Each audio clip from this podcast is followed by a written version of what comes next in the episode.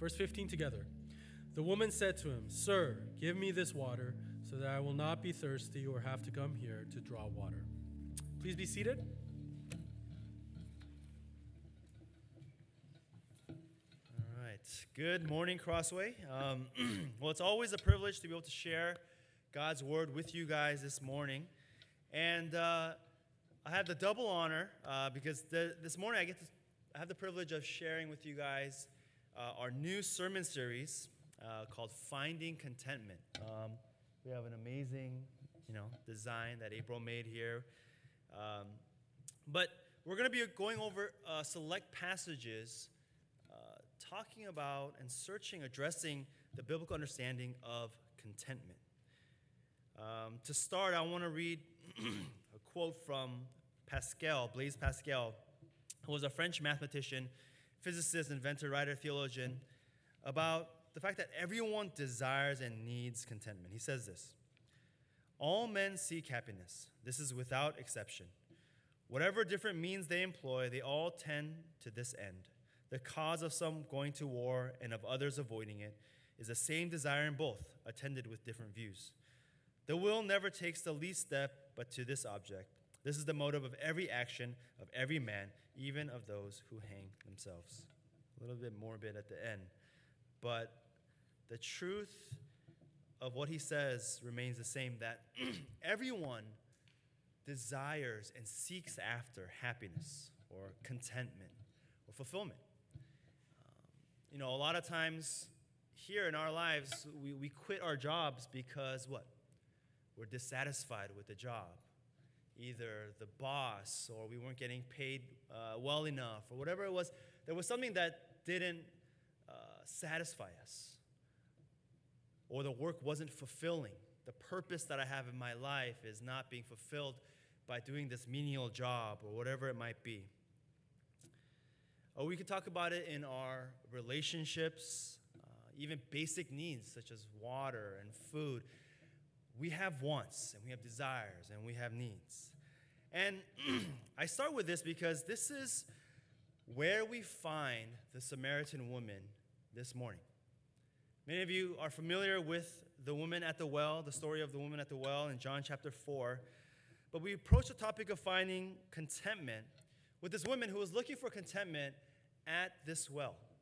What is she looking for? Very simply put, one of the most basic human needs. She's looking for water. Water to quench her thirst. She desires to be satisfied physically by drinking water and by having water. And so she goes to this well. But the setting is a bit peculiar. Uh, for one, she's alone. Uh, typically, uh, women were the ones that went to go get the water, but they would go in groups.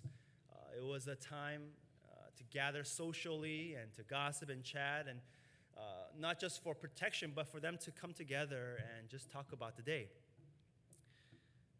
But not only that, she was alone but she arrived at noon, uh, which was 12 p.m., the peak heat of the day. Uh, typically, the women would arrive early in the morning or late in the evening to avoid the heat. but here was this woman alone at the peak heat of the day when no one else would be there. This is where we find uh, the Samaritan woman seeking contentment, seeking water in this setting. And this is the setting where Jesus approaches. Jesus, wearied from his journey from Judea to Galilee, he stops by the well and he notices this woman alone, drawing from the well. And he asks her a question. He says, Can you pour me a drink? Can you give me a glass of water, essentially? And I want us to read this passage one more time, but I want you to notice how Jesus and the women are missing each other in their conversation. Jesus will say one thing, and the woman will say another, but they're not understanding each other. Okay? There's two levels of conversation happening here. And so let's look at John chapter 4, verse 9, after Jesus asked for a glass of water. the Samaritan woman said to him, How is it that you, a Jew, ask for a drink from me, a woman of Samaria? For Jews have no dealings with Samaritans. Jesus answered her, If you knew the gift of God and who it is that is saying to you, Give me a drink, you would have asked him, and he would have given you living water. The woman said to him, Sir, you have nothing to draw water with, and the well is deep. Where do you get that living water? Are you greater than our father Jacob? He gave us the well and drank from it himself, as did his sons and his livestock. Jesus said to her, Everyone who drinks of this water will be thirsty again. But whoever drinks of the water that I will give him will never be thirsty again. The water that I will give him will become in him a spring of water welling up to eternal life.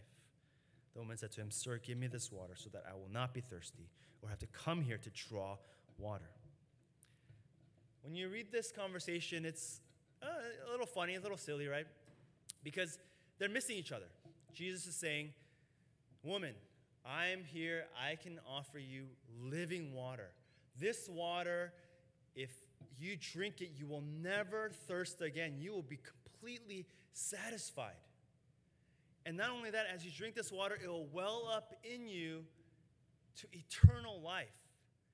And so Jesus is here, and the confusion is happening because of this word water, right? But he's offering this water, and he's using it figuratively, and he's saying, if you drink this living water, you could have eternal life. But what we see is that the woman is here. She doesn't understand what he means by water. And for her, she's just thinking literally of water. She says, You're going to offer me water, but you don't have anything to draw from the well. And the well is very deep. How are you going to get this water for me to drink? And even in verse 15, she says, Sir, give me this water so that I won't ever have to be thirsty and I ever have to come to this well again. She's thinking on a naturalistic, uh, physical plane, whereas Jesus is talking figuratively about eternal life. And it's a little silly because they're exchange, uh, this conversation that they're exchanging is they're missing each other. But it's tragic on the other hand, right? Because here is this woman in front of Jesus Christ, the Savior, the chosen one of the world, who is offering eternal life, life everlasting, this water that will cause this woman to never be thirsty again, but instead will well up to eternal life. And all the woman can think of is her thirst, that she's thirsty, that she just wants water. And, I, and it's tragic because she can't see the magnitude of the situation, right? The glory and the treasure that is being offered uh, to her. But I want to, you know, take a step back and pause and, and reflect on this scene because I wonder if you really think about even our lives and evaluate our lives, even as believers, I wonder if the woman's woman at the well's response is that much different than how we would have responded. And the reason why I say that is because even for us, as we come to Jesus every Sunday, and he comes and he offers life everlasting, he says, Come, drink from me, and you will have your uh, thirst quenched, and you will be filled and satisfied and content. And he offers this on Sunday I wonder if you guys are similar to me, and, that oftentimes my prayers when I come to church are, are not for those things. It's just, God, oh, I have this little cold that I, I hope you can get, you can help me with. God, I you know, want a raise or a promotion or a relationship. God, these are the things that I really need. God, I, I know you're offering me all this, but Lord, these are my prayer requests. These are the things that I need you to give me. And oftentimes we find ourselves here not fully understanding what God has to offer when Jesus comes and offers. And even in Isaiah 55, he says something like this as an invitation. He says, Come, everyone who thirsts, come to the waters, and he who has no money, come buy and eat. Come buy wine and milk without money and without price. Why do you spend your money for that which is not bread, and your labor for that which does not satisfy? Listen diligently to me and eat what is good, and delight yourselves in rich food. Incline your ear and come to me. Hear that your soul may live, and I will make you an everlasting covenant, my steadfast, sure love for David. God is offering this. But when we come before Him on Sundays and even in your personal time, what are the things that we ask for? Just God, give me that raise and that'll solve everything. Just give me that relationship, it'll help me feel better. Just better grades, a higher salary, a better car, then I'll be satisfied. And then we start sounding like the woman at the well, who just simply wants their physical needs met, the ones that are temporary, the ones that when you take a drink from, you're going to have to keep drinking from because you will never fully be satisfied. Well, you'll have to dip into again and again and again. Excuse me. Now, I don't want to knock these things because I know they're important. I know in our everyday life we need water and bread and you know we need to be healed from sickness. Those are not bad things to pray about. It's okay to pray for them. Even in uh, the Lord's Prayer, He asks, Jesus calls us to pray. Give us this day our daily bread. So these are not bad things to pray for. But there's a warning, even in Scripture, that warns us not to allow those things to be the main things. That we are to seek the well that Jesus provides instead of constantly turning to these other wells to be satisfied. And this is what he says in Jeremiah chapter 2 verse 13. It says for my people have committed two evils. They have forsaken me, the fountain of living waters, and hewed out cisterns for themselves, broken cisterns that can hold no water. Here, Jeremiah the prophet is condemning Israel because he says, Jesus or God is here. He is the fountain of living waters. Water is coming, and we just need to go to Him to be satisfied and content and fulfilled. And yet, they're over here digging their own cisterns, they're digging their own wells, hoping that they could draw some water from here to be satisfied. And what they don't realize is these cisterns, these wells, are cracked on the bottom, so that every time they try to draw water from it, they're going to be disappointed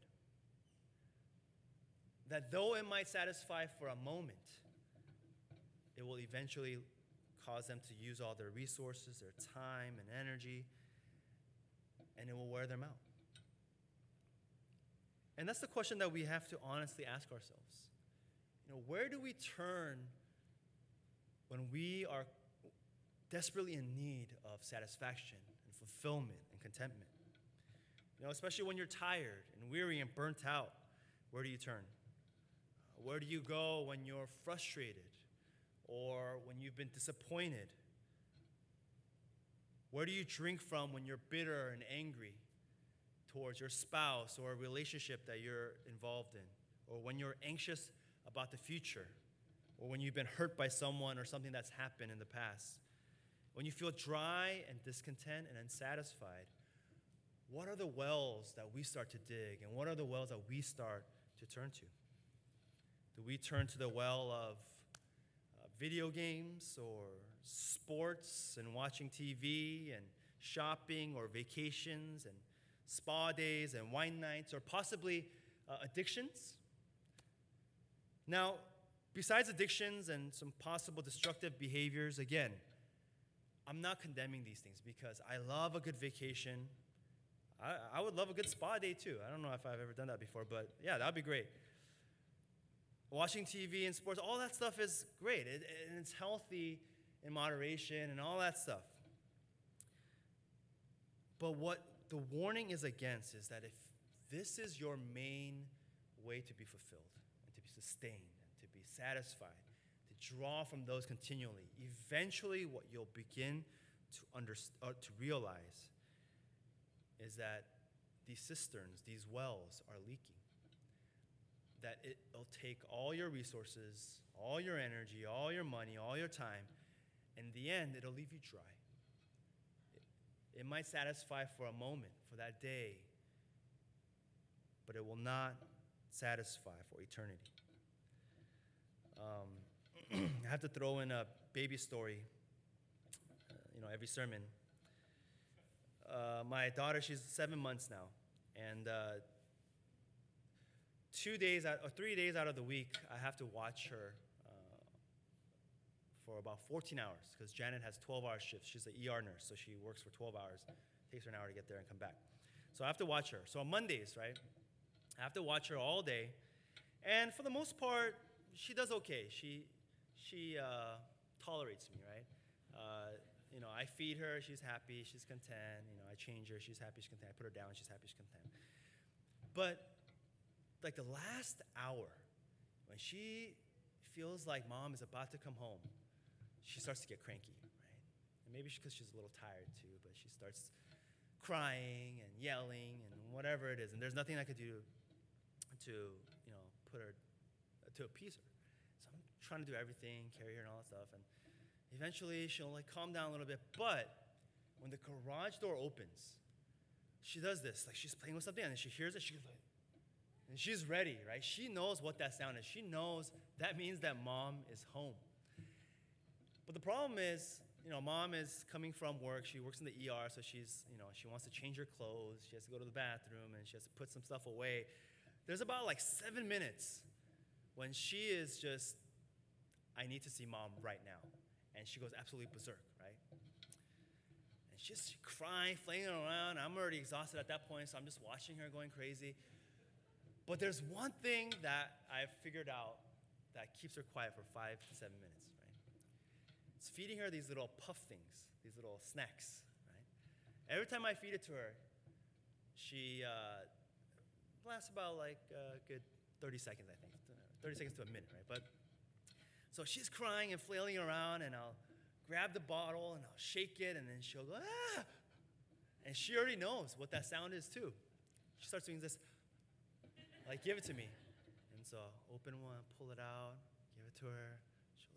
This, and she's like happy, eating, melting, finishes, cries, and we repeat it until seven minutes, until my wife comes and picks her up. and then she has nothing to do with me. She just looks at me like, who are you, right? But it's funny, but I, I wonder if this image is kind of similar to how we live life, where the ultimate goal is to get to, Lois's ultimate goal is to get to mom? And she has this goal and she's discontent until she gets there. But, the, but I'm able to distract her with some of the little temporary things in life, uh, which last 30 seconds to a minute, right? And I have to keep feeding it to her. But I wonder if that's how we live our life sometimes. You know, that Jesus Christ here is offering us eternal life, life eternal, that He'd fill us up. This word says that He'd fill us up, that it would well up inside of us, out into eternal life. And instead of desiring that, and I mean, as Christians, we desire, we want it, but we get sidetracked, right? Like, I want it, I want it, I want that so bad, but this will also satisfy me and I think this will also satisfy me. And I try this, and I try this. And all of a sudden, you get so distracted that you forget the most important thing, which is the Lord. C.S. Lewis in The Weight of Glory, he says this quote that I think is very powerful that we're, we're too distracted. And he says this It would seem that our Lord finds our desires not too strong, but too weak. We are half hearted creatures fooling about with drink and sex and ambition when infinite joy is offered us. Like an ignorant child who wants to go on making mud pies in a slum because he cannot imagine what is meant by the offer of a holiday at the sea. We are far too easily pleased. We are far too easily pleased. That's his assessment. Not that we want too much or we desire too much or we're too greedy for the things of this life and that's distracting us from God, but it's that we're far too easily pleased. That we demand too little of the world to distract us. That all we need is that little puff to keep us content. But we need to remember that infinite joy and satisfaction and contentment is being offered by Jesus. Ecclesiastes 3:11 says he has made everything beautiful in its time. Also, he has put eternity into man's heart so that he cannot find out what God has done from the beginning to the end. This middle part, he says he has put eternity into man's heart. There's a reason why all the things that we've tried to do in this life, and I can guarantee all of us, we might have been excited about some of the things that we've tried and the wells that we've dug and drank from.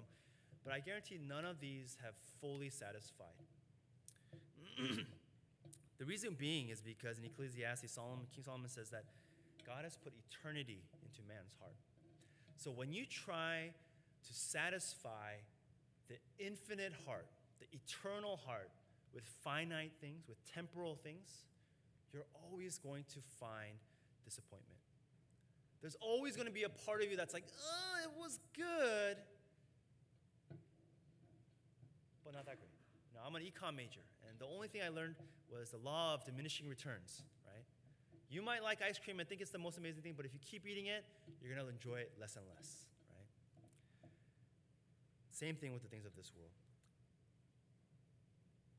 What this means is that if our heart is meant for eternity, if God has placed eternity in our hearts, what it means is that we are here, our, we're, our goal is not to live for the things of this earth, but to live for something greater, to live for eternity, right? Augustine, a Christian theologian and philosopher, he says this Thou hast made us for thyself, O God, and the heart of man is restless until it finds its rest in thee. The heart is restless. Man is restless until it finds its rest. That is where we need to find our rest. That is where we need to find our, commit, our, our contentment and our satisfaction and fulfillment. And this woman, this woman at the well, she doesn't know exactly what Jesus is talking about, but she wants it, right? In verse 15, the woman said to him, Sir, give me this water so that I will not be thirsty or have to come here to draw water.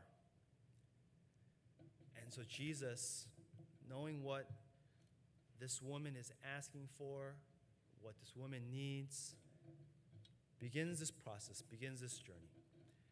And what we see is that for those of us who want to drink from the well, who want to be satisfied and completely fulfilled in our life, there's two things in this passage that we need to be aware of.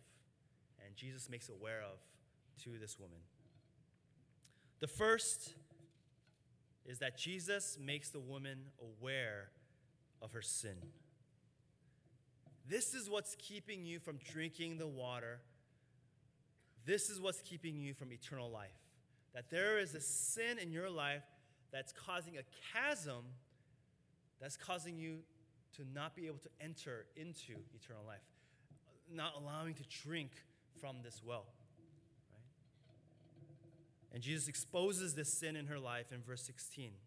Jesus says, Go call your husband and come here. The woman answered him, I have no husband. Jesus said to her, You are right in saying, I have no husband, for you have had five husbands, and the one you now have is not your husband.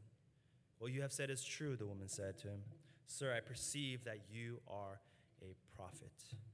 You know, Jesus wasn't calling the woman to say, hey, go get your husband because I don't want to talk to you. He wasn't being patriarchal or, uh, you know, anti-feminist or anything like that. He was saying, he was calling the woman to bring her husband because he wanted to expose her sin. Namely, that she had had five husbands before. And, you know, I don't want to psychoanalyze the Samaritan woman. I don't know why they were divorced or what happened. But we, what we do know is that the sixth man that she's with, he is not her husband. That, that she is immorally staying and living with this man.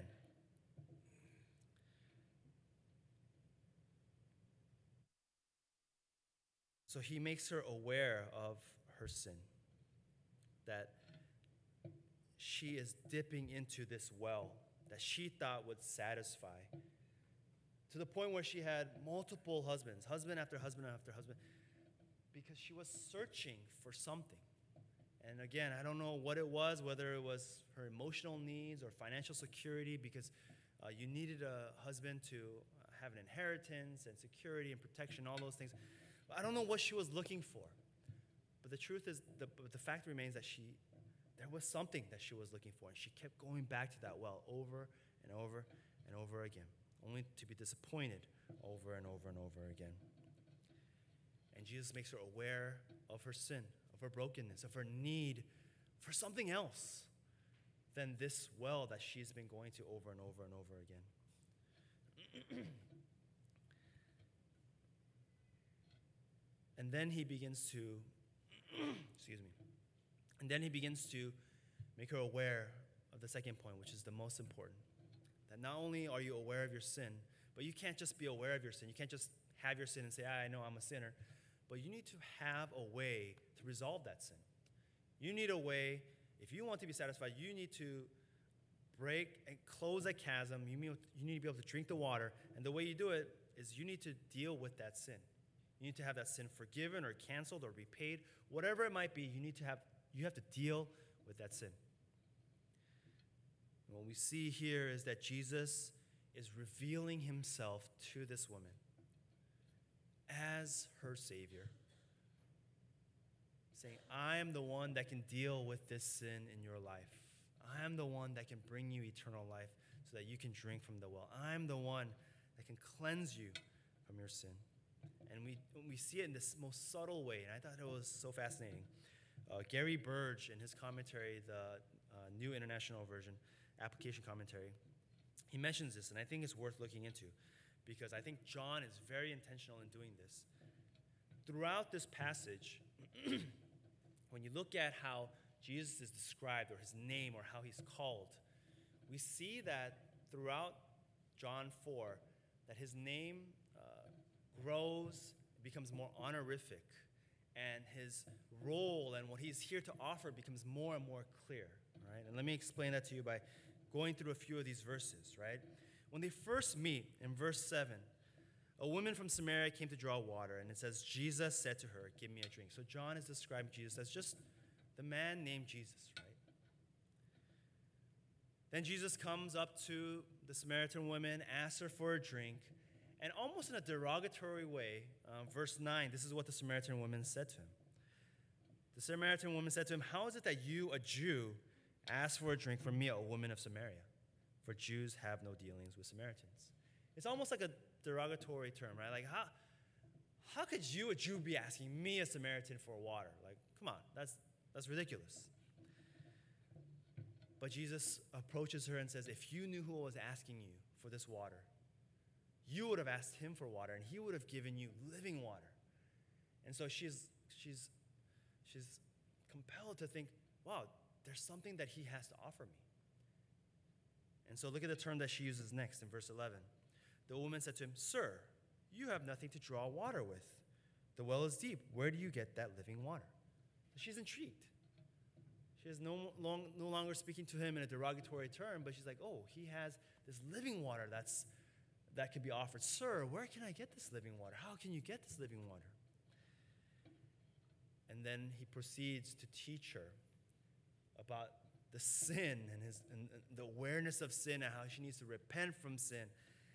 And when, she, when he exposes the sin in her life, verse 19, the woman said to him, Sir, I perceive that you are a prophet. You're someone that's from God, someone that knows the things of God, that speaks on behalf of God. And she starts to elevate his status and she starts to have a clear understanding of who Jesus is. But that's not enough, right? Afterwards, what we see is that she makes a claim in verse 25. The woman said to him, I know that Messiah is coming, he who is called Christ. And when he comes, he will tell us all things. Jesus said to her, I who speak to you am he. Now, in this verse, she, she presents it as a question. But what we see is that as the story goes on, she knows and receives Jesus as her Savior. As we go in verse 29, it says, Come see a man who told me all that I ever did. Can this be the Christ? They went out of the town and were coming to him. And we know that even though she's saying it in a question form, she's going out and sharing the gospel, sharing Christ with all of Samaria. Because what we see is that later on, the whole village and the whole town, they come to know Jesus because of this Samaritan woman. In verse 42, it says, They said to the women, It is no longer because of what you said or what you said that we believe, but we have heard for ourselves, and we know that this is indeed the Savior of the world. That not only would she know, but that all of Samaria, all the people in Samaria would know truly Jesus is the Savior of the world. This is what she needed to be aware of, to be able to drink from that well, to receive eternal life, to be fully satisfied, to be fully content. And what's really cool, and I'll close with this, is that when she recognizes who Jesus is, and she, he's the Savior of the world, he's the Christ, there's something symbolic going on here.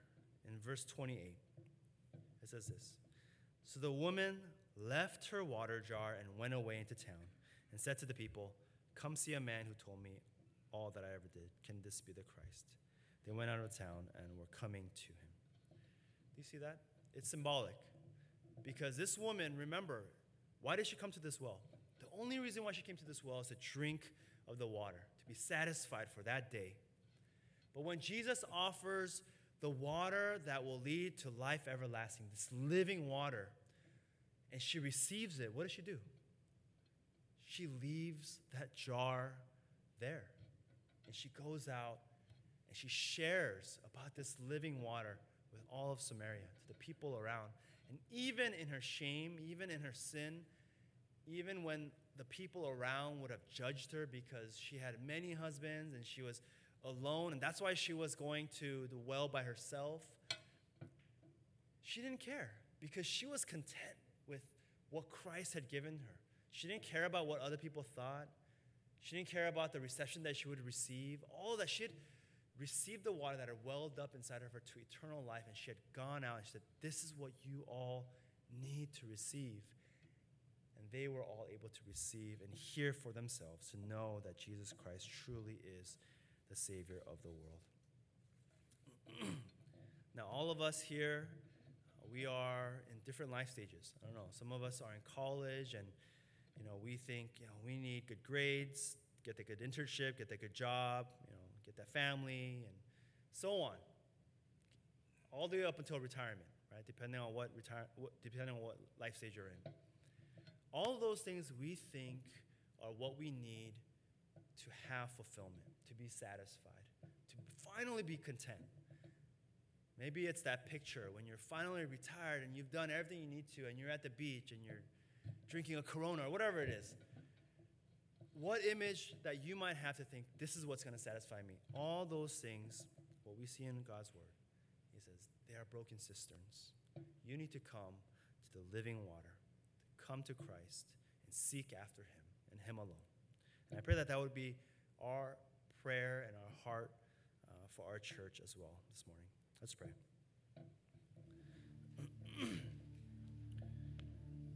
Dear Heavenly Father, we want to thank you for your word because your word exposes our hearts, Lord. And, oftentimes our hearts are riddled with uh, different temptations and desires uh, that we fall into in this world that will that no that don't satisfy, uh, but instead leave us uh, dry and uh, arid, God, in our hearts and in our souls, Lord. And so, God, I pray that your Holy Spirit would provoke in us uh, a change, a deep desire to stop turning to these broken cisterns, but to turn to the living water the well that overflows eternal life, Lord. And I pray that we would drink of it and be satisfied and fulfilled and content. And that would be the message that we share with the world, Lord. We thank you for our church, and we thank you that it's your sacrifice and your love for us that allows us to be able to stand here fulfilled and satisfied and content in you, God. We thank you and we love you. In Jesus' name we pray. Amen. At this time, I want to invite you to a time of offering. If you could prayerfully prepare that offering as the offering ushers come down and David and the praise team lead us in worship. I love